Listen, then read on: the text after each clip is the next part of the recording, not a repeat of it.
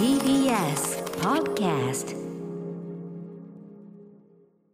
さてということで、えーとはい特に火曜にねどさどさとくるカルチャータレコミ情報えー少しでもちょっとね、えー読んで差し上げたいとか、はいあの読ませていただきたいということでぜひ宇垣さんから一個お願いします。はい、ラジオネームアストヨンさんからいただきました。歌丸さん、宇垣さん、こんばんは。こんばんは初めてメールいたします。先日東京コミコン2022行ってきました。おーはいいいなきっかけはいつかの放送で2人が今年はストレンジャーシングスのあの2人が来るらしいとお話ししていたことです。うんほうあの2人とは？と思いながら検索してみるとなななななんと私の最推しであるヴェクナヘンリーそして被験者ワン役のジェイミー・キャンベル・バワーが来るではありませんか、もう一人はあのエディのジョセフ・クインですね、これは行くしかないと思いすぐさまチケットを取りました。そして迎えた当日ジェイミーはまるであれ？私たちってマブダチだったっけ？と錯覚するほどのフレンドリーさで接してくれて一生忘れないであろう最高の時間を過ごすことができました、うんうん。歌丸さんがよくおっしゃってる実質ただを身をもって実感しました。なるほど何よりコミコン自体初参加だったのですがアメコミ洋画好きが一堂に会する空間にいるだけで楽しく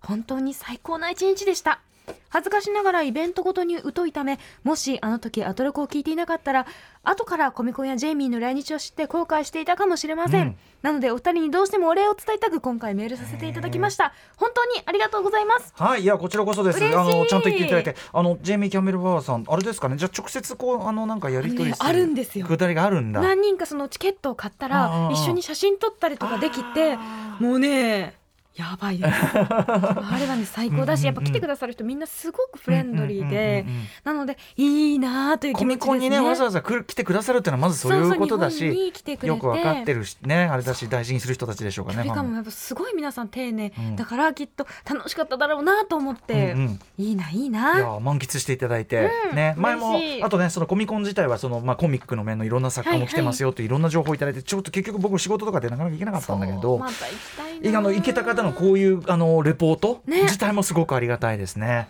はい、ありがとうございありがますとうございます。えーというこもう一個ねちょっとじゃあ映画エンターテインメント、こっちはちょっと寂しい方の話なんですけど、はい。これ昨日いただいてたメールなんですけどちょっと昨日読む時間なくてこっちに回させていただきました。小言のんべえさんがいただきました。歌丸さん老舗の名画座飯田橋の銀霊ホールが11月27日日曜に閉館しました、学生の頃は数度くらいですがか足を運びました。今回閉館の話を耳にしていかなければと思っていたのですが残念ながら一致しました。あ行けなかったのね、えー別の場所で再開したいとの言葉がホームページには、えー掲載されていますが明確なことは分かりません、えー銀座の並木座、えー松戸気流会館、えーが小生にとって馴染み深かったですが寂しいことですねと。そして西洋一監督が亡くなりました、えー10階のモスキート好きでした、えー月はどっちに出ている血と骨でもよかった、えー闘病生活をされていたのですね。ご冥福をお祈りしますということで、えーそうなんです。まずその27日日曜私大阪のシネ、えー、とヌーボーというところにあの森田芳光監督作品の「未来の思い出」上映トークショーで三沢和子さんとまあ行ってて、であの本のその森田作品全あ森田森田芳光全映画という去年出した本の,、はい。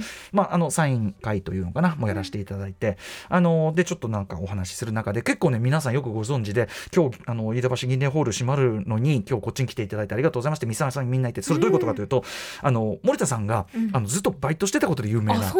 あの映画監督として、はい、そうです。もうあのそれこそ30ぐらいになるまでずっと銀霊で働いてて、うん。であの同期とかもしくはもっと若い人がどんどんどんどん成功していく中でずっと腰服の時を過ごしていたという、うん。えー銀霊ホール。だから非常にゆかりの場でもありますし、まあ僕もあの近所ですからめちゃくちゃ行きましたしね。うん。あのまあ、移転なんかをこう探されてるってことだけどそもそもあの地下にねあのうんちょっと半分交差階段ちょっと降りるっていうか、あの感じとかも含めてあの建物そのものの味わいっていうのがあったのになという、えー前はあの大通りの方には佳作だっていうのもあってそれもなくなっちゃってとかね、はい、なので、えーまあ、三沢さんはもちろんねそれはあの分かった上で、はい、こちらにお越しあの大阪の方に来ましたけども、えーそれをかけて声をかけてくださる皆さんもあよく分かってるなともすごい思ったし、うんさでそれでねあの終わった後に打ち上げでこう食事してる時にちょっと、まあ、流れで崔洋一監督の話がちょうど話題に出たんですよ。へえそれ全く全然もちろんその、うん。あの今回の関関係なくですね。で打ち帰ったらこのニュース触れたんであら。あーっていうかね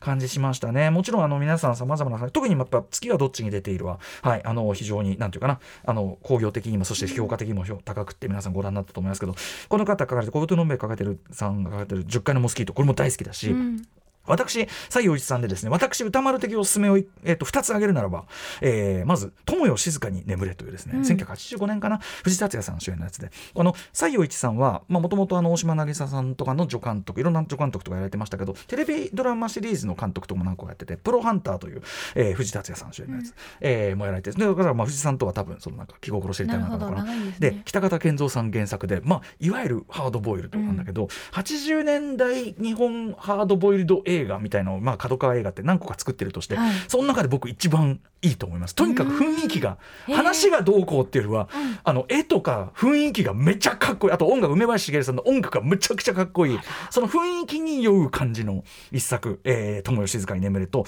あと88年の「花の飛鳥組」というのがあって、うん。罪木美穂さん主演なんですけどもともと人気漫画なんだけどあの原作とは全然関係ない近未来が舞台になった。これね当時、えっと、80年代日本で特に人気があったウォルター・ヒルの「ストリート・オブ・ファイヤー」というですねあの映画がありまして、うん。それの和製版を目指した映画が何個か作られた中の1個なんだけどあの当時の罪木美穂さんめちゃくちゃ人気あってですね、はい。あの花か花の飛鳥組まあある意味ちょっとこうそういうちょっと珍品め珍品めいてるところ無責無国籍感というかな、うん。あのそういうのが流行ったんですけども、はい、あのそれが現れた一作で、まあ、私的には例えばこの2作なんかも西洋一監督、面白かったななんてね思う次第でございます。ご冥福を、はい、お祈りしたいと思います。